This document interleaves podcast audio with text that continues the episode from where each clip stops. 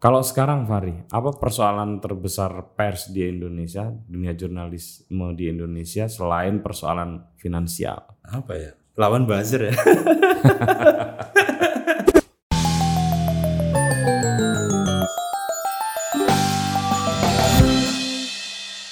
Ya halo, ketemu lagi dengan saya Putut EA Kepala Suku Mojo dan tamu saya hari ini adalah kawan dekat Teman nonton bola. teman futsal dulu tapi tapi semenjak sibuk jadi wartawan nggak sempat Aku, lagi ya aku masih futsal loh. masih ya Heeh, sama teman-teman kampung sekarang. Ah, tapi di Jakarta kamu nggak main futsal Ya kadang-kadang. Ada grupnya tuh. ah. Fahri salam wartawan paling kritis Paling santai sebetulnya. paling santai eh masa santai Fahri Ya santai aku sekarang ngurus anak. ya karena pandemi ya Heeh. Eh, kamu belum balik ke Jakarta belum belum udah. dia dia sebetulnya kerja di Tirto tapi karena pandemi jadi Ya. eh, ada di Jogja karena rumahnya emang di Jogja. Kamu dulu berapa minggu sekali pulang? Dua minggu sekali. Dua minggu sekali. Sekarang belum pernah ya balik ke Jakarta? Sejak Maret belum. Hmm, hmm, Fahri, jurnalisme di Indonesia masih punya masa depan. Masih mas. masih masih masih masih. masih Oh. masih lah ada yang eh, ada beberapa teman yang ya, mereka mau bikin sesuatu yang menarik menurutku tapi ya kayaknya nggak perlu kubocorin tapi nunggu mereka jadi dulu ya Oke. tapi ya ada semangat tuh bikin jurnalisme yang masih bagus lah Tapi tantangannya makin berat ya. berat ya muncul juga kan Berat. berat. Ya. berat Eh, ya semua orang tahu lah eh. tantangan berat di media Apa tantangan terbesarnya menurut? Iya, iklan toh duit Duit karena jurnalisme tetap butuh duit. Iya, ya. paling ongkos paling gede di jurnalisme kan eh, human human cost ya. Human cost. Hmm. Dan eh, Ya nggak bisa pakai mesin kan jurnalisme. betul. Dan liputan ya, Ya. ongkos liputan. Ongkos paling gede ya. Kalau jurnalisme ya ya serius ke lapangan gitu, ketemu narasumber, tempat konflik dan lain-lainnya. Itu kan mahal. Kira-kira kalau iklan itu bakal bisa mendapatkan cara-cara baru nggak sih untuk mendapatkan iklan gitu kalau di jurnalis? Hmm, apa ya? Mungkin ada ya mungkin ya orang bisa eh, minta eh, apa eh, advertise pengiklan itu ngisi ngasih uang buat konten jurnalisme mungkin aja mungkin aja kan Atau model-model pembiayaan yang lain lah, bisa nggak le- tidak lewat iklan? Misalnya Ada, ada. subscriber, ya tapi nggak tahu ya di Indonesia bisa nggak? bisa bagus nggak? Katanya sih bagus ya. Tempo katanya bagus katanya. Tempo. Aku ngobrol Tapi bagus tuh sampai berapa persen membiayai itu, kan yang penting. Ah, aku nggak tahu ya. Beli komang dia bilang rate-nya sih? Op- optimis tapi ya ya tempo juga kena kan pandemi tahun ini. Banyak yang hampir dua bulan yang dikat termasuk wartawan yang udah 20 tahun kerja di sana dikat juga. Oke. Lalu kalau dalam situasi kayak gitu, bagaimana caranya bisa menghasilkan jurnalisme yang bermutu? eh gimana ya eh di Indonesia mungkin eh prakteknya belum banyak ya tapi di luar tuh udah ada sih kayak di Inggrisnya kalau ada Wisnu suka banget ya nyinggung Inggris ya. Heeh. Tapi di kemarin Amerika kayaknya marah-marah dia juga sama sama media Inggris. tuh. di Amerika orang pakai eh perdebatannya sih agak apa ya agak agak masih jadi perdebatan sih tapi mereka sepakat pakai istilah non profit journalism Hmm.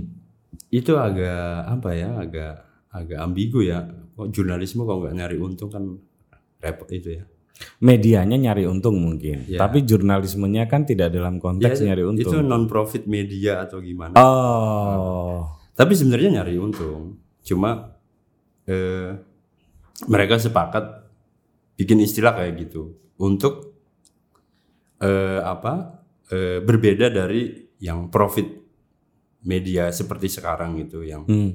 dimiliki oleh eh, apa eh, venture kapitalis ya kan Hmm. sekarang itu. Hmm. Nah, ini berbeda model pendanaannya dari eh, selain dari eh, citizen itu dari warga gitu, juga dari lembaga-lembaga eh, non profit yang ngasih duit kan banyak ya. Hmm. Do- kalau di sini kenal funding ya, Ya, ya. Do- Doro funding. ya. Hmm. Nah dari Doro funding itu ada yang ngasih duit untuk eh, liputan-liputan yang menurut mereka ma- punya interest publik kayak sekarang kan secara global itu protes-protes terhadap polisi itu kan Hmm. ya injustice system lah sistem yang nggak adil gitu Hmm. Eh, liputan ke penjara liputan ke kalau di Amerika konteksnya narapidana kulit hitam gitu gitu Hmm. Eh, sebenarnya nggak cuma aku tapi beberapa temen itu baca itu tren kayak gitu Eh, beberapa temen ya yang kerja di jurnalisme di Jakarta gitu yang udah 20 tahun 30 tahun Hmm. Eh, beberapa ada yang tertarik ingin menerapkan hal begitu ah mungkin satu dua tahun lagi mungkin ada Ada model-model kayak gitu. gitu Heeh. Hmm. jadi Model. Kamu yakin itu bisa? bisa kayak Hidup. Heeh. pengalaman gue di Tirto itu aku nanganin laporan in-depth reporting gitu Hmm. dapat dana-dana dari luar untuk laporan ke Papua laporan Hmm. ke mana ya Kalimantan ada Hmm. yang mau ngasih duit untuk proyek-proyek liputan Oke, tapi itu bisa diandalkan untuk jangka panjang dan masif nggak? Itu tergantung proposalnya itu. Kalau misalnya hmm, ada orang yang berani bikin skema pendanaan institusi itu kan pendanaan liputan ya kalau Tirto ya Heeh. selama ini yang gue kerjakan. Hmm. Tapi ada eh, apa ya? Ada ada inisiatif dari beberapa temen nih gimana ya biar nggak cuma danain eh, apa liputan doang tapi danain institusi gitu. Hmm. Ya udah pikirin lah bikin yayasan atau apa gitu. Oke. Artinya eh, orang lain pun bisa gitu. Kalau eh, dia serius bikin eh, apa desain medianya kayak apa, terus ya sama ya seperti Mas Butut bikin mojok gitu. Hmm. Eh, resortnya apa, terus eh, pengeluarannya berapa, mau bikin apa selama dua tahun, dananya berapa. Harusnya sih bisa. Nah, ketika dua tahun itu mau nggak mau atau kemudian perpanjangan lah Ya, setahun atau- tiga tahun. kan selama dua tahun itu kan ada eh, tim yang lain juga kerja kan tim development apa Hmm. tim yang nyari eh, kolaborasi tim yang nyari duit tim yang nyari Iklan. iklan, Nah, cuma ma- cuma mungkin dibatasi ya iklan-iklan yang masuk kan karena medianya mau dibikin kecil ya tapi mini newsroom mini Oke, newsroom Oke, oke. Enggak. Dengan begitu manpowernya juga Oh, sedikit. oh, gitu. enggak sampai 100 enggak kayak Tirto itu kan udah 100 Hmm. atau kayak kumparan 200 lebih kan Hmm. hmm. mini newsroom paling 10 orang gitu. Hmm. Terus Mojok boleh lah dibilang gitu ya. Iya. Kalau misalnya mau masuk Ah, ke news ya, ya semojok lah paling Ah, ah. dengan 15 16 Ya, sekitar karyawan gitu ya. sekitar itu yang lain-lain kan risetnya bisa dari freelance kan Ya, betul. karena eh, ini selama pandemi ini kan kelihatan banget tenaga freelance itu makin butuh kerja kan. Ternyata banyak lebih banyak tenaga freelance. Iya. ketimbang tenaga yang Ah, jadi pekerja tetap itu Iya. banyak banget. Benar. teman-teman yang di Aceh di Sulawesi di Papua tuh nanyain. Hmm. ada dana untuk liputan nggak? Repot. Ah, jadi sebenarnya bisa. Dan itu lebih lebih apa ya? Hmm. lebih mungkin ya untuk menerapkan jurnalisme yang bagus ketimbang orang dari Jakarta ke sana sok tahu kan orang Jakarta pakai parasut jurnalisme itu datang dua hari tiga hari Ya. pulang Ya. ya mending orang lokalnya sendiri aja yang nulis tahu isunya kondisi lapangannya, kondisi sosialnya. Kalau persoalan konglomerasi media tuh di Indonesia, menurutmu udah dalam tahap yang mengkhawatirkan nggak sih Fari? Eh, aduh gimana ya orangnya itu itu aja Coba kasih perbandingan di negara lain atau gimana? Pada tahap cukup membahayakan nggak tuh? negara lain tuh kayak gimana ya? Eh, kayak di Amerika ya. Amerika kan punya orang kayak Rupert Murdoch punya Fox News gitu ya. Hmm. Tapi kan ada orang kaya kayak siapa ya namanya tuh? Orang orang Yahudi yang punya The Intercept itu. The Intercept kan media kiri katanya di Amerika itu. Hmm. Ya media kiri biasanya manajemennya jelek ya. Kayaknya gitu. di Intercept itu juga banyak orang banyak yang keluar termasuk kemarin Green Gilward itu keluarnya yang bikin eh, laporan tentang Snowden itu. Dia keluar. Tapi ya ada maksudnya ada orang kaya mikirin kayak gitu loh. Hmm. Nah, di kita tuh nggak tahu ya. Ada orang kaya yang mau ngasih uang buat Hmm. institution proyek. Sebetulnya konglomerasi media ini kan yang berbahaya karena di belakangnya tentu ada banyak kepentingan. Ah, ah. Iya kan? Dan kepentingan-kepentingan itu otomatis tidak bisa diliput, disebarkan oleh medianya sendiri. Iya. Iya. Nah, kalau orang-orang kayak ini kemudian dengan skema yang ekonomi yang ada sekarang ini kan makin bisa saling memiliki satu sama Iya, lain iya, tuh. Iya. Ya sebenarnya eh, contoh menarik ya Omnibus Law kemarin yang ditulis sama Remo TV kan menarik itu. Ah, Bahwa nggak ada protes di televisi Iya, Indonesia. Itu kan benar, menarik. benar nggak ada televisi. Itu sebelum semua, aku semua positif untuk Ah. omnibus law. Ya hari pertama Omnibus Law tuh aku ngasih ke Roy eh, Taniago ya. Dia kan ex direct ya. Hmm. Roy mau kamu bikin itu siapa tahu menarik itu isi televisi kita selama ada protes omnibus law. Ah, Kejadian tuh bikin mereka serius lagi ya kajiannya. Hmm. Yang nulis siapa gitu ya? Ya itu hasilnya emang nggak ada ya. Nggak ada orang yang dipukuli di televisi kita. Nggak ada, nggak ada. Adanya halte yang dibakar. Halte yang benar. narasumber yang di itu pun yang diwawancara rata-rata penguat Ah. ya. Kalaupun analis ya analisis yang mendukung gitu. Ya, ya itu udah contoh telak lah ya. Oh. Udah mewakili itu. Hmm. Mewakili pertanyaan, merepresentasikan jawaban untuk pertanyaan Mas Putut. Iya. Kalau kemudian dihadapkan orang kan dulu misalnya kayak pemilu gitu. Media Indonesia kemudian terbelah sama-sama punya preferensi politik tertentu. Sebenarnya kan juga terjadi di negara yang lain. Ya sama aja. Sama aja kan. Hmm. Tapi apa yang membuat Indonesia dianggap lebih parah? Ada yang nganggap gitu ya? Ya kan banyak tuh kritik waktu ada TV, Wis- Wisnu TV Prasetya paling TV merah, TV biru, TV yang lain-lain nih. ya mungkin udah terpolarisasi dan udah jadi kepentingan. Kalau televisi mungkin iya ya. Aku nggak tahu kalau media ya. Hmm, Kalau media, maksudnya digital, ya media cetak, online cetak itu masih lah ya, masih bisa ngambil jarak gitu. Hmm. Ya kayak Tempo dulu kan kelihatan dia dukung. Iya, Sebenarnya 2014 siapa yang nggak dukung Jokowi kan? betul. itu maksudku. Tapi kan habis itu kan Setelah 2000 eh, ketika 2019 sudah agak Iya. berbeda. media-media cetak atau online kan bisa ngambil jarak ya. Iya. Kalau televisi kan makin Eh, makin ya televisi kan duitnya gede ya. duit gede. Dan orang-orang punya duit gede di Indonesia kan cuma segelintir kita bisa hitung. Kalau independensi media cetak dan online menurutmu masih ya? Online masih lah. Hmm. Hmm, online cetak ya masih. Ya lihat Tempo, lihat Kompas, lihat Detik, lihat masih lah. Jadi persoalannya itu sekarang eh, tinggal bagaimana mendapatkan kecukupan ekonomi untuk bisa eh, melakukan kegiatan jurnalistik yang sehat. Iya, itu salah satu persoalannya. Sama perkembangannya menarik sebenarnya karena duit makin duit duit untuk itu ya untuk alokasi liputan makin menipis kan Hmm. di setiap newsroom di Indonesia.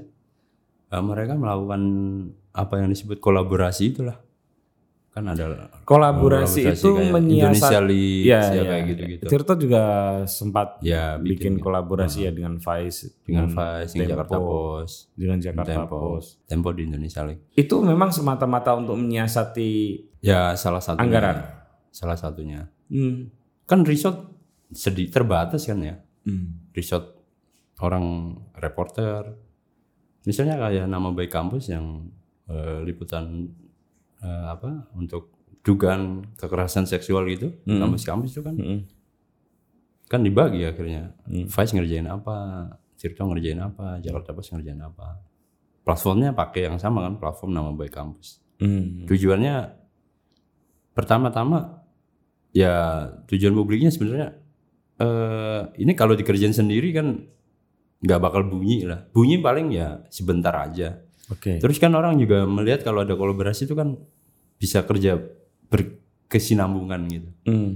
bisa terus isunya tuh terus di maintenance kalau sendirian kan capek sendiri tuh Ya. kalau dikerjakan rame-rame kan bisa eh, bisa pakai Ber- berapa kali Tirto eh, bikin kolaborasi? sama Jubi pernah Oh. sama eh, Papua ya sama Jakarta Post Eh, tiga atau empat kali lah Itu ribet nggak untuk Enggak, mengko- enggak. saling mengkoordini? karena sama-sama kenal ya Ah, jadi enggak Ah. mungkin ribet kalau Tirto tahun depan atau dua tahun lagi bikin kolaborasi dengan media luar mungkin agak ribet oh, oke. Eh, tapi ini kan karena sama-sama kenal Hmm, kenal sama Yandri kan teman sendiri hmm, hmm, kenal sama Mbak Evi kan teman sendiri juga hmm, hmm. Kalau sekarang Fahri, apa persoalan terbesar pers di Indonesia, dunia jurnalisme di Indonesia selain persoalan finansial? apa ya lawan buzzer ya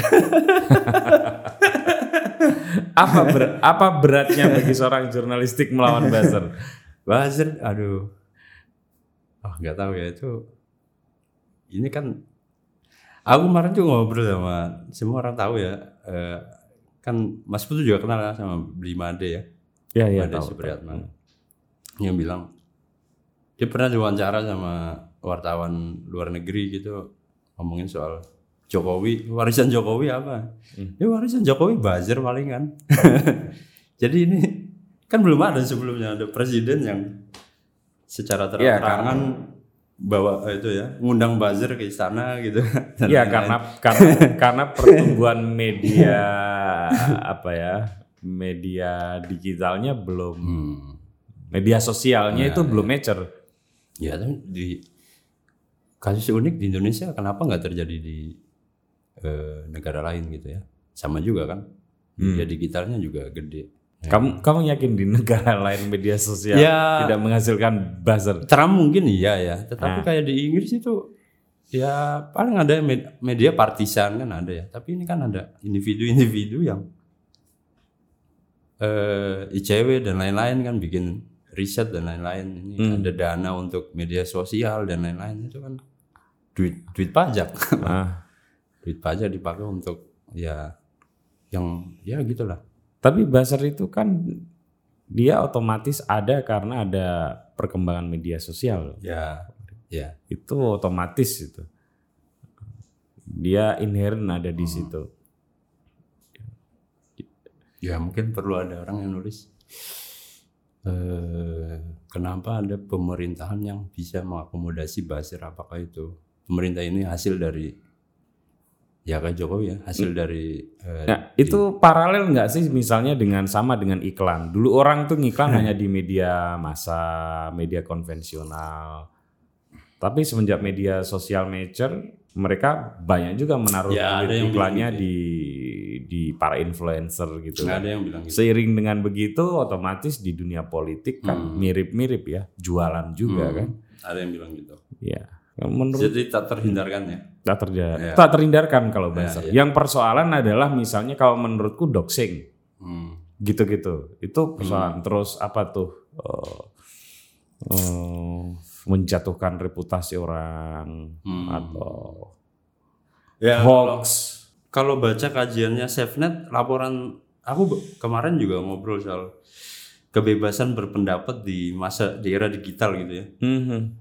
Ya aku bilang baca aja laporan tahunannya SafeNet eh, 2019.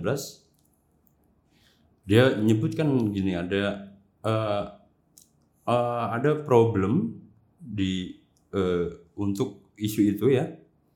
Pertama-tama kedua akses internet ya. Akses internet masih problem. Hmm. Ya, Jawa non Jawa itu kita kelihatan. ya Terus eh, kedua hak berpendapat. Ya, ada undang-undang ITE kita ya ah, aku nggak tahu ya ngobrol kayak gini kan besok-besok saya yang nggak tahu bisa itu kan Iya. bisa kena pasal 27 Ah, atau 28 undang-undang ITE. ah, Hukumannya 4 sampai 6 tahun ya. ah, Dendanya 750 sampai 1 M. ah, Duit dari mana kan? ah. Terus eh itu eh jaminan aman di eh, di apa ya? di di eh, kita di itu ya. Hmm. Kita di ruang digital kan doxing dan lain-lain. Ya, ya. Terus eh, kasus perempuan biasanya eh, re- revenge porn ya. Orang nyebar video intim dan lain-lain Iya, untuk balas iya, dendam. iya. itu itu persoalannya ada di situ sih. Hmm. Persoalannya menurutku bukan soal buzzer dan influencernya, karena ini paralel dan ya otomatis begitu. Peradaban menciptakan itu. Media sosial yang matang akan menghasilkan para influencer dan para buzzer. Dan itu bukan hanya di dunia politik kan. Ya. Itu di dunia dagang, di dunia ekonomi pun mereka mulai udah lama pakai gitu. Cuman persoalannya adalah Di dunia dunia politik ngambil dari dunia dagang mungkin ya. Ya, yang pertama seingatku Menyerap yang ya, se- dulu iklan-iklan pakai Influencer ya? influencer kan mau marak duluan dibanding eh, ketika pemilu 2014. Tapi yang mm, ya mungkin ada ilmuwan politik di sana di luar yang mungkin bisa menulis eh pertanyaannya kan apakah eh apa ya menjamurnya buzzer gitu ya Hmm. itu eh apa ya eh sekamrian atau satu ya. Satu ini. Berbanding lurus Mm-mm. dengan otoritas pemerintah yang sedang dikritisi oleh publik atau eh, itu apakah eh, apakah ada hubungan? Nah, yang Nah, itu jadi, menarik. nah yang jadi soal begini. itu perlu ada tuh. Ah, Nah, yang jadi soal menurutku ketika buzzer ini kemudian menggunakan cara-cara yang tidak ya cara-cara hitam lah itu namanya. Doxing kan cara-cara hitam tuh. ya Nah, termasuk yang yang mungkin khas di Indonesia adalah menggunakan kekuasaan. Menggunakan kekuasaan tuh kamu berdebat sama aku di media sosial eh, karena kamu berada di lingkaran kekuasaan, kamu bisa laporin aku atas Ya. nama undang-undang ITE. Ya, Sementara itu aku sebagai masyarakat sipil biasa tidak punya kapasitas untuk itu. itu kan problemnya ya ya di mana kekuasaan itu digunakan sebagai backup untuk melakukan tindakan-tindakan yang unfair. Gitu. Hmm, hmm. ya bisa aja bisa bisa bisa dibilang gitu ya Hmm. Nah, polisi di Indonesia nggak independen ya Nah, iya iya iya.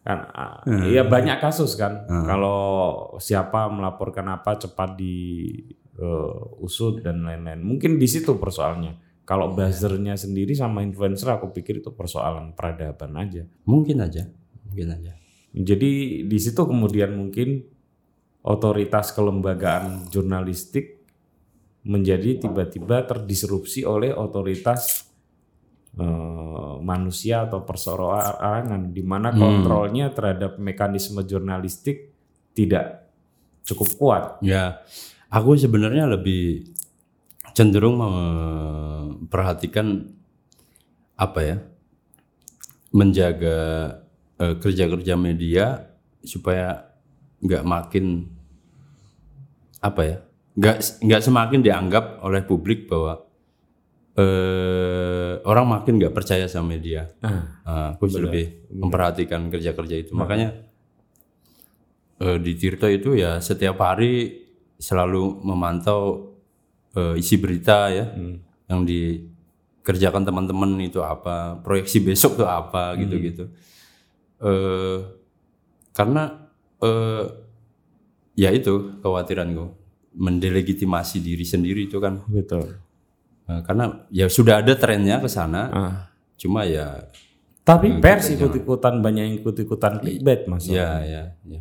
Nggak cuma clickbait ya, tapi juga ya partisan, ya kan, Ah. Partisan dan lain-lain. Tuh fenomena clickbait dan partisan di media tuh Baru ya mungkin. Semakin kelihatan aja lah sekarang. baru Semakin kelihatan ya. Nggak juga kalau baru kan dulu setiap partai politik di Indonesia punya media tuh Mungkin semakin kelihatan aja. Kan ada diskusinya sebenarnya ini juga jadi diskusi di teman-teman wartawan ya. Kapan jurnalisme jadi eh eh, kerja-kerja advokasi gitu ya? Atau kapan kamu jadi jurnalis, kapan kamu jadi advokat kan? Karena sekarang kan lebih sering orang melihat eh, ya jurnalis punya eh, punya suara gitu ya. Dia dia bebas dong untuk ngomong sesuatu gitu. Dulu kan ada rambu-rambunya kan. Dulu ya. Sekarang kan enggak. Sekarang kita punya media sosial dan lain-lain. Sehingga eh, ya kamu ngomong di media sosial mungkin itu bisa jadi bias kamu. Hmm. ketika kamu juga eh, apa eh, kerja sebagai wartawan gitu. Ketika kamu nulis untuk jurnalisme. Hmm. ya gitu-gitu. Itu Net- juga jadi netral tuh ada bener gak sih dalam dunia di jurnalistik? ah nggak ada ya. Ah, nggak ada. Cuma bias ini yang yang bahaya itu baik bias ya. bias Kalau kalau Bias. kenetralan sih kayaknya enggak. nggak ada ya di Amerika kan terjadi bias liberal ya kan ada ya Hmm, bias konservatif ya iya. kita kita juga mungkin ada ya Makanya Bias. dulu, dulu eh, koreksi aku ya kalau keliru ya. Dulu kita pernah ada satu fase ketika ideologi di partai-partai politik kita masih kuat, mereka akan menciptakan eh, media-medianya sendiri. Dan antar media kan bersaing ketat gitu ya, menjadi suara dari partai-partai itu. Tapi ketika era Orde Baru mulai banyak bredel dan lain ya sebagainya. media perjuangan ya Iya, medianya beralih menjadi media kapitalistik kan. Ya otomatis juga tidak bisa netral di sisi yang lain tuh. Ya, ya bisa dibilang gitu ya. Soal eh, apa? Kalau itu kan kita ngelihatnya dari kacamata paradigma gede ya, eh, bahwa ideologi tertentu bisa mempengaruhi kerja-kerja wartawan secara praktis hari-hari gitu. Hmm, Enggak kalau misalnya PKI dulu Ya, dengan ya, harian ya. rakyat kan jelas tuh. ya, itu ya, korannya mereka ya, ya. atau apalah PNI juga Ya, punya semua, gitu kan. Semua partai punya. Hmm. Ya semakin sekarang sih apa ya? Bisa bias kelas menengah, bisa bias macam-macam. Iya, iya, iya. Tapi ya itu pro, itu bukan maksudku itu bukan sesuatu yang baru kan? Bukan itu sesuatu yang baru. Ya, Benar. itu itu emang terjadi Hmm. dalam setiap kerjaan ya termasuk di jurnalisme juga Iya. maksudku. Tapi ada idealnya kan. Hmm. Idealnya misalnya eh, ketika satu satu kelompok rentan menjadi imbas dari pembangunan atau apa pun itu gitu ya. Entah itu korporasi, entah itu pemerintah atau Hmm. kolaborasi antara keduanya, kelompok rentan kan mesti lebih diperhatikan Ya, oleh para jurnalis dong. Ya. Nah yang kayak kayak gitu tuh gimana tuh? Masih ada nggak kemungkinan-kemungkinan itu mendapatkan porsi yang Ada lah. cukup? Ada ada. Jadi sekarang orang lebih kenal media SJW ya kayak gitu. Tapi ada media SJW itu ada. Enggak, ya ah, kalau kalau ada pasti ada. Enggak, ke depannya itu makan makin Ada, ada. bagaimana gitu. Ya makanya kan beberapa teman ini kan beberapa kenalanku ya, mereka tuh tertarik. Aku kayaknya kita udah capek deh 20 tahun, 30 tahun kerja buat venture kapitalis gitu ya. Hmm, Nyari profit. hmm. Ya, kita menua dengan sendiri usia 50 tahun, tapi ya kita kerja di jurnalisme gitu ya. Hmm. Cuma lama-lama kok spirit jurnalismenya kok ya selalu berada dalam ruang kompromi kayak gitulah. Kira-kira. Karena aku agak Ah. khawatir begini, Fahri. Itu kecenderungan itu makin memudar itu bukan hanya ada di dunia eh, jurnalisme, Hmm. bukan hanya terjadi di para jurnalis konsekuensinya. Tapi misalnya seniman, eh, para cendekiawan, Seniman dong yang mana ya? Seniman apa? Ya, banyak seniman. Kalau kita kan berpikir seniman itu kan dulu gini, dia kan sastrawan seniman Ya, itu ya, kan ya. orang yang lebih sensitif terhadap problem masyarakat, gitu loh. Ya, dia romantis ya tapi pandangan kayak gitu. Ya sama sama dengan jurnal- jurnalis kan, atau sama dengan cendekiawan. Ya sekarang lebih dispesifik lagi intelektual publik. gitu. Hmm, hmm. Kan sebetulnya itu hanya mau dibedakan aja. Tapi bahwa intelektualitas itu sendiri membawa beban moral pada eh, satu sektor atau satu kelompok masyarakat yang bisa kemungkinan terce- tercederai atau jadi korban dari satu proses eh, sosial tertentu itu kuat loh. Ya, ini salah satu cara yang bisa Hmm. dikerjakan ya dengan ya kan jadi tren ya menciptakan kolektif-kolektif tertentu bersama. Kan kalau kamu mikir sendirian kan nggak mungkin nih mengubah sesuatu. Sekarang kan lagi Iya, iya. banyak nih orang bikin kolektif-kolektif. Termasuk di jurnalis juga ada kayak gitu. Ah. dia bikin kolektif. Udah deh kita satu ide yuk kita bikin sesuatu gitu. Makanya muncul kolaborasi. Hmm. ada juga yang ya kepikiran tadi udah bosen gitu ya kerja di media eh, dengan banyak kompromi dan lain-lain mereka mau bikin sesuatu yang media yang benar-benar melayani isu eh, public service journalism gitu Hmm. dengan model-model pendanaan yang berbeda Hmm. dari yang ada gitu jadi semangat itu ada Ya. ya mungkin semangat kolektif itu ya Ah. mereka mulai Karena kan itu itu amanat profesi ya menurut Hmm. atau amanat media kehadiran kayak kayak Kompas tuh tagline-nya kan jelas amanat hati nurani.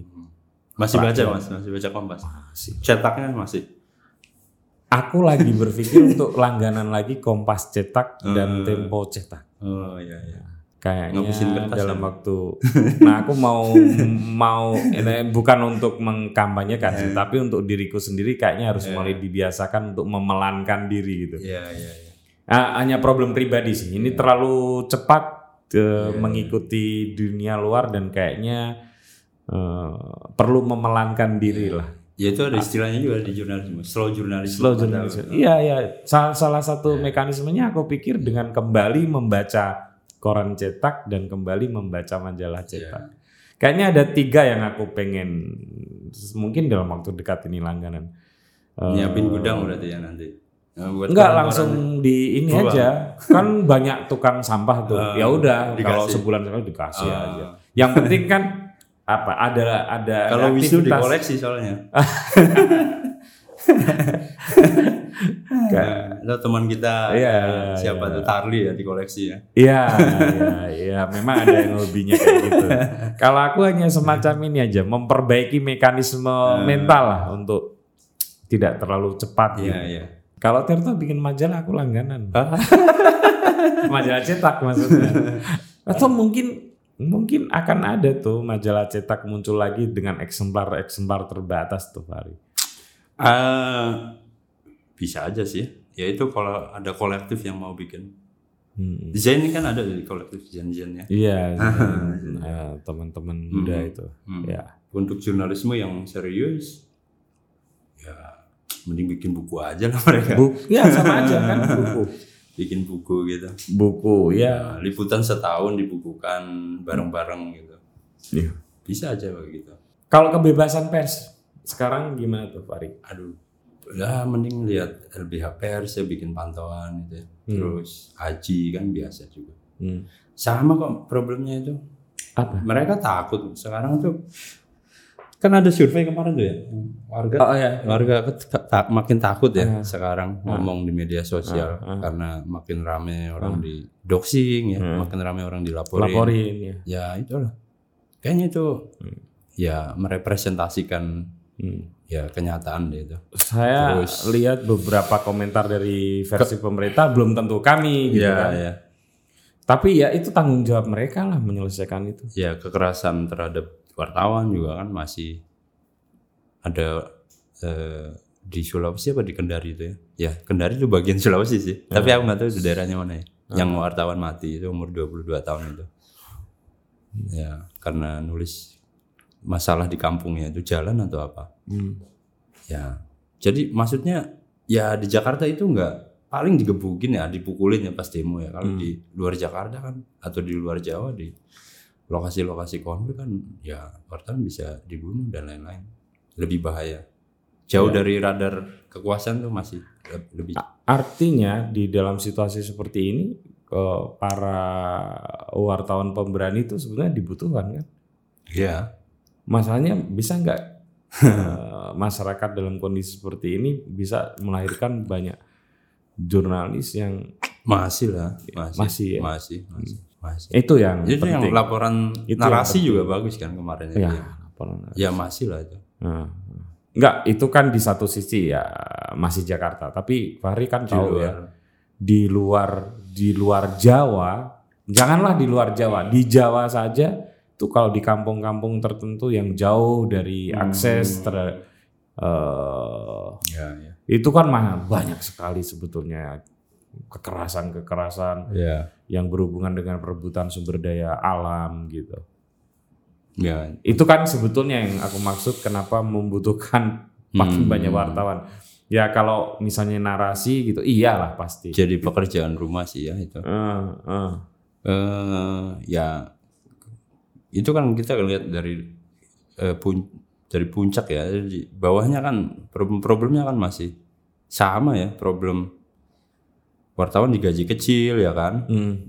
problem eh, kayak koresponden nggak dibayar cuma lewat eh, lepasan ya Hmm. nggak diikat secara kontrak dan lain-lain jadi problem-problem bawah Para jurnalis ini sebenarnya merasa dirinya buruh gak sih? kudunya buru ya ya nggak tahu. Kalian rasanya apa? ya aku seharusnya buruh maksudnya itu ya kita ngelihat kayak gitu tapi menurut saya selama di bawahnya juga nggak beres juga. Bakal jadi persoalan ya. Ya masih sama ya. Kalau di daerah itu digaji kecil koresponden ya lepasan bayarnya ya Hmm. dan lain-lain. Gitu loh Kalau di luar tuh gimana sih, Fahri? di luar juga sama parahnya sih. Kalau di luar ya aku bacanya media-media di Amerika ya mereka problemnya tuh ini loh koran-koran lokal yang udah ratusan tahun 200 tahun Hmm. berdiri udah pada mati karena internet juga nah tetapi ada ada yang menarik kalau di Amerika itu media-media kampusnya yang mengambil alih peran Hmm. media-media lokal Itu menarik juga kalau di Indonesia. Nah, kemarin tuh aku ngobrol sama beberapa temen ya. Itu ada satu lembaga di Australia itu melihat tren itu. Hmm. Jadi sebenarnya ada orang-orang nih melihat tren itu ya. Hmm. Nah. Hmm. Terus mereka nanya di Indonesia mungkin nggak kayak gitu. Media pers bisa mengambil peran media lokal yang Wah iya iya Uh-uh. iya iya. kalau bisa aku mau danain deh. nih. Benar. Kira-kira gitulah ada, ada orang Australia bilang kayak gitu. Ah, ah. Kalian siap nggak nih menampung dana segini untuk eh, eh, menggerakkan media-media kampus mengambil peran-peran yang Iya. Karena kan teorinya makin bermutu media itu makin bermutu juga kan ya hak publik kita. dan lain Iya iya betul. Aku sih percaya teori itu. Nah, Ah. jadi bisa nggak tuh karena di Amerika selama pandemi terutama ya karena banyak media yang kukut dan lain-lain Iya. Nah makanya itu itu atas media-media kampus berperan sekarang di Amerika itu yang aku khawatirkan juga kan karena media-media banyak yang rontok, sistem ekonomi kurang mendukung dan lain sebagainya itu bagian dari kita menuju ke atas kehidupan yang tidak stabil Hmm. sebagai masyarakat sipil ya. Iya. Bukan hanya persoalan ekonomi kan, kebebasan bersuara, Hmm. memperjuangkan hak ikut mengadvokasi orang lain gitu. yang established ya media kampus kan banyak ya Itu. ya dan mereka kalau berani melawan rektoratnya ya harusnya sih bisa mengambil peran itu ya Oke. cuma ya kita akan menghadapi problem yang sama juga regenerasi dan lain-lain Satu lagi Mari. Tirta sangat dianggap ini sering apa ya sering dianggap memberikan eksposur yang berlebihan terhadap Papua. Ini khusus spesifik Tirto nih kayaknya. ada anggapan kayak gitu ya Oh, aku banyak baca komentar-komentarnya. Oh, ini pendukung apa separatisme. Eh, masa kamu nggak baca sebagai orang Tirto? ya nah, aku ngikutin isu Papua sejak 2007 ya Hmm. Ya menurut saya sih eh eh apa ya? Kalau ada anggapan Tirto eh sangat sering memberitakan isu Papua ya Ya iya. nggak apa-apa sih. Maksud saya eh mas, salah satu komunitas ini bangsa ya. Ya mereka kan Melanesia ya nyebutnya. Iya. dan lain-lain yang paling terdiskriminasi sekarang ya di Papua itulah Ah, ya macam-macam lah ya diskriminasinya dan lain-lain rasisme salah satunya hmm. dan itu jauh ya Liput. Eh, maksudnya itu yang menarik eh, sekarang ada reporter kami di Jakarta itu yang eh, udah nggak perlu ke lapangan juga bisa tektokan bikin tulisan tentang Papua sekarang karena semakin Oke. intens nulis tentang Papua. Hmm. Itu memang ini ya, memang di Tirto menjadi satu isu yang penting gitu. Eh sebenarnya nggak didesain kayak gitu sih mas. Hmm, hmm.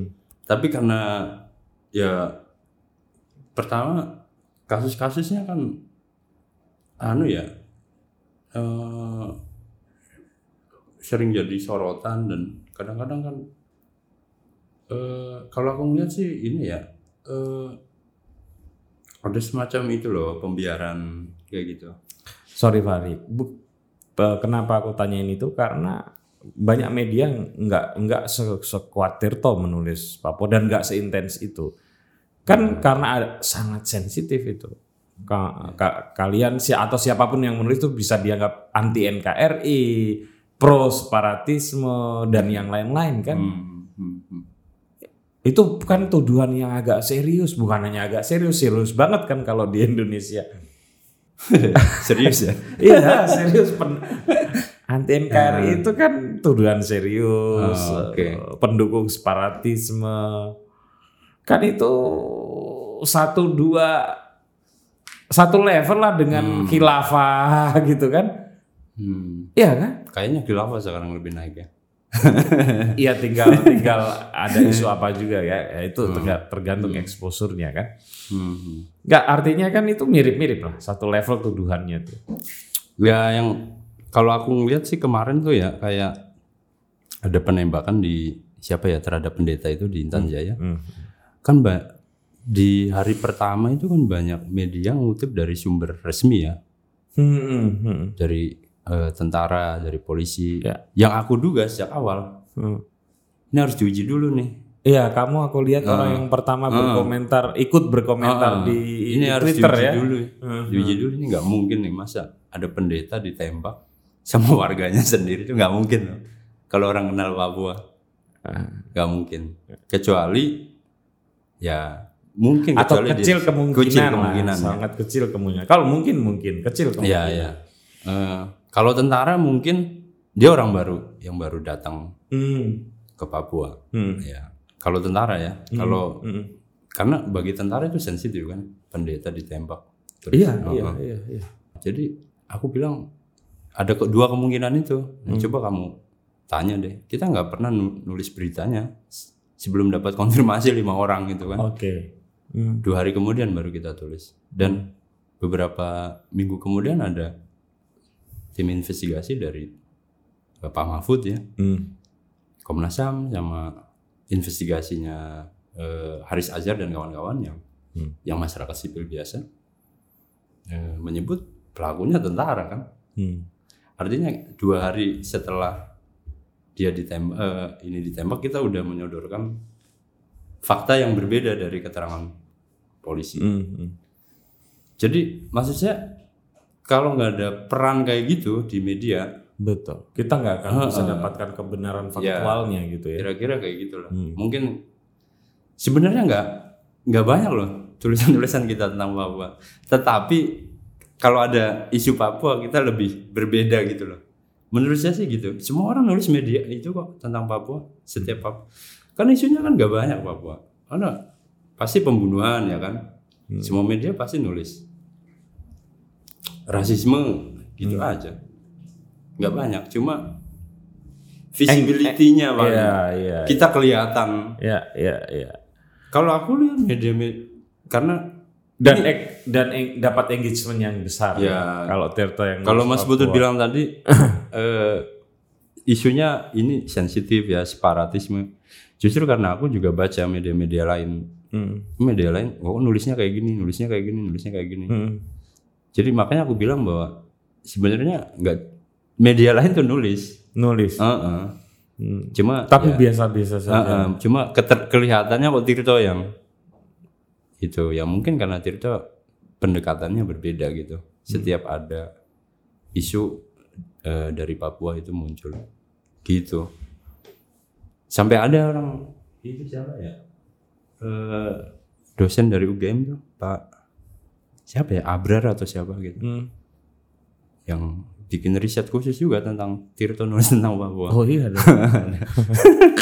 Ya kan berarti bukan hanya aku saja kan yang berhadapan wawancara aku juga Pak Abrar. Kayaknya dia Kayaknya kalau mau kira-kira beginilah bahasa halusnya. Kalau mau mencari eh, perspektif lain dari Papua ya bacalah Tirto gitu kan. Kira-kira kan begitu bahasa halusnya.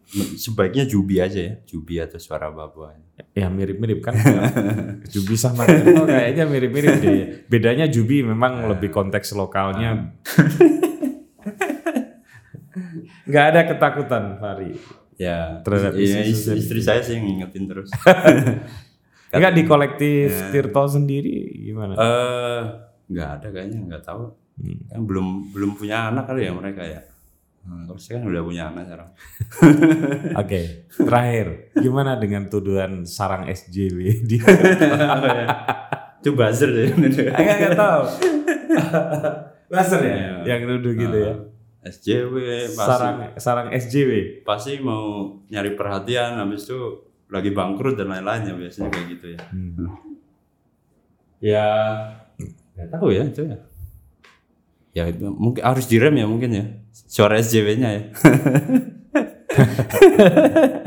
Enggak tahu juga. ya itu aku nggak tahu itu tuduhan dari mana ya. Iya, iya. Heeh. Tapi apa dalilnya dituduh sebagai suara SJW? Nggak tahu ya itu siapa yang nuduh dan ya kemungkinan mereka ngelihat eh, artikel-artikel eh, kurasi kita ya maksudnya artikel kurasi di Tirto kan ada eh, artikel yang biasa juga didiskusikan gitu antara reporter dengan editor besok kamu tuh mau nulis apa Hmm. eh, merespon isu yang hari ini Hmm. ya hari ini tuh apa ya isunya ya? kayaknya belum ada nih lagi landai ya biasanya kalau hari Senin Hari Senin. Ah, Rizik ya Rizik siapa mau Iya, besok besok Rizik. Ah, ya Tirto nulis mi- misalnya nih, Tirto kalau mau nulis Habib Rizik apa tuh angle-nya? ya aku harus cek dulu nih Enggak enggak, kita pengen tahu ke ini apa sensitivitas Ah. kayaknya aku re- aku, editor. aku tadi sore Hmm. aku tadi siang tuh ya baca di timelinenya Tirto di twitternya Hmm. dia ngomongin soal itu loh potensi sebaran apa tuh corona positif corona karena menciptakan kerumunan gitu Hmm. Tapi kenapa Tirto nggak nulis yang kritis yang sama ketika ada demo omnibus law kan? itu aku jadi PR gue loh seharian ini. Itu aku yang Eh, aku kecolongan. mau menguji nih. Aku yang kecolongan atau apa ya? Kritisisme Tirto tentang kedatangan Habib Rizik ini. Ya, Mau mau lihat angle-nya Tirto di mata Fahri salah satu kru pentingnya. apa ya? Apa yang mau ditulis kalau soal Habib Rizik? Ini fenomena sosial besar loh, kepulangan Habib Rizik ini. Ya. Kalau Mahfud MD bilang FPI kecil, enggak, enggak itu ngawur tuh. Ya, mungkin ada yang bisa nulis secara politik ya dampak Rizik Sihab, eh, kepulangan Rizik Sihab terhadap apa ya, eh, apa ya bahasa kerennya itu konfigurasi politik. Iya, Eh, iya, iya. Di Indonesia Konfigurasi itu. politik. karena sejak dia eh, pergi dua tahun ya, Eh, 2017, Iya. hampir tiga tahun. ya hampir tiga tahun kan Petamburan tuh itu jadi tempat yang sepi ya, nggak seramai waktu Rizik dan pengaruh FPI itu lemah banget. Hmm. Eh, persaudaraan alumninya juga pecah, buyar dan lain-lain. Hmm.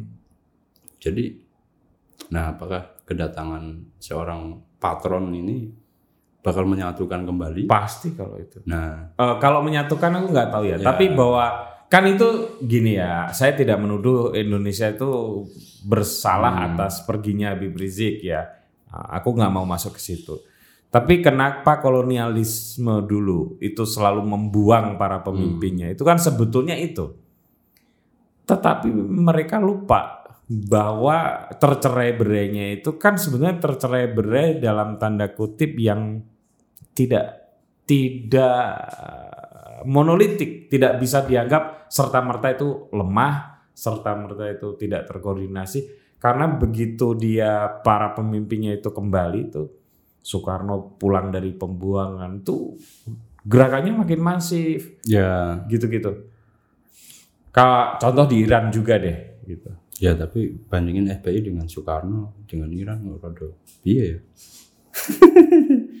Kenapa Pak? Tetapi gini. eh Memang tidak bisa diperbandingkan dari Iya, sisi tetapi gini, eh, kemarin tuh ya aku baca laporan-laporan dari Sydney John dan lain-lainnya soal kemunculan eh, gerakan Islamis yang disatukan eh, lewat Pilkada 2017 ya. Ada banyak penumpang Hah, free rider lah Oke. di dalam eh, alumni 212 itu Hah, yang sebenarnya dia menyatukan banyak fusi ya. Oke. Jadi ya Rizik Sihab tuh salah satu tokoh sentral Iya iya betul. Tetapi juga ada orang-orang Oh iya iya. di lingkaran Rizik Sihab atau yang ingin dekat dengan Rizik Sihab yang ingin memanfaatkan Iya. karisma dia ya sebagai patron. Nah, ketika dia keluar, ini kan didekati nih sama eh, pemerintah ya. Hmm. Entah lewat istana, entah lewat eh, kan ada tiga ya, Trunojoyo, istana atau pejaten ya. Ah. Selalu kayak gitu pakai. Fahri yang, yang lebih tahu aku nggak tahu. Tapi pasti ada. Ah, kan pendekatan Kemudian ya ada yang dibawa ke Istana Bogor ya kan. Hmm. Ada yang ya ada yang secara terus terang bilang ke Sydney John ada tuh laporannya bagus. Eh, IPEC ya internasional apa gitu. Sydney John punya lembaga. Secara terus terang bilang bahwa dia merasa ada orang yang merasa Hmm. Di pemimpin-pemimpinnya ini bahwa pendekatan Jokowi terhadap Islam itu lebih mementingkan kelompok tertentu ketimbang kelompok Islam yang lain. Hmm. Nah makanya eh, dia punya eh, dia bergabung dalam gerakan ini. Hmm. Nah artinya ya ada free rider dan lain-lain. Oke. Sekarang udah terpecah ya selama tiga tahun tuh mereka buyar dan lain-lain. Hmm. Nah, Rizik Sihab datang, ya mungkin dia bisa menyatukan orang-orang lama yang masih tersingkir di luar kekuasaan. Tetapi juga dia masih dia bisa diajak untuk eh, agenda politik besar yang lain di masa depan. Hmm. Kita nanti ada eh, pilpres dan lain-lain. Selain dia juga menghadapi tantangan eh, kasusnya ya, Hmm. yang masih Ya. masih aktif di eh, di mana di Trunojoyo di Ya. di Mabes Polri. Hmm. Jadi ya pendekatan real kalau di Tirto pasti akan melihat kayak gitu. Apa masa depan alumni ini kasusnya gimana? Kemudian ya debat ngomongin Mahfud MD dengan ini juga menarik kan. Hmm. Ya saling buang gitu. Tapi ada agak beda sedikit untuk kasus Habib Rizik karena power dan eh, otoritasnya dengan dalam tanda kutip dibuang atau diasingkan itu kan hanya perang narasi saja itu. Iya. Tergantung nanti siapa yang akan diterima oleh publik yang lebih besar kan. Hmm. Itu ag- agak membedakan secara spesifik ke Habib Rizik dibanding yang lain. Hmm. Gitu. Itu kalau narasi dibuang atau diasingkannya yang lebih besar, itu bukan hanya FPI yang akan me- apa ya, Hmm. akan menjadikan dia sebagai dalam tanda kutip harapan atas apa yang selama ini kosong di Indonesia. Narasi yang dominan apa ya? Dia Masih kalau aku lihat komentar-komentar di netizen sih dia ini dia memang eh, dia kabur, kabur ya. kabur, kabur iya. ya. Bahasa bahasa bahasa yang dominannya. bahasa dominannya begitu. Ah. Tapi kepulangannya itu kan lain. Hmm. Kepulangannya ini sebagai sosok yang dibuang, hero baru yang lebih powerful, Hmm. karismatik gitu ya. Eh, Dia akan bisa menyeret eh, satu apa ya kelom bukan hanya satu gelombang dari kelompok-kelompok yang lain Hmm. Hmm. mendekat. Ya ya. Eh tapi ini ini sih ya eh, dominan ya di eh, organisasi Islam Hmm. EPI atau eh dulu tuh yang Jafar Mortalib itu apa ya? Oh, Laskar Laskar Jihad. Jihad. Hmm. Kalau di mana pun sebenarnya, Hmm. FUI, terus Front Jihad Islam dan lain-lain, Hmm. eh, ketergantungan terhadap tokoh itu dominan gitu ya. Pasti. Sehingga Hmm. kalau tokoh ini pergi Hmm. atau meninggal, Hmm. Itu ya organisasinya juga mengempes. Ya. Nah ini, nah ini jadi pertanyaan gue sebenarnya. Ini kan Hmm. eh bukan sebagai wartawan ya, tapi sebagai orang yang suka baca gitu. Hmm. eh kenapa nggak belum menurutku belum ada sekarang ada organisasi yang di luar itu ya NU atau Muhammadiyah ya Hmm. yang pakai sayap Islam Hmm. yang bisa menjalankan rapi atau modern secara organisasi gitu Hmm. sehingga eh, ketika tokoh utamanya di apa gitu ya mengalami Ya.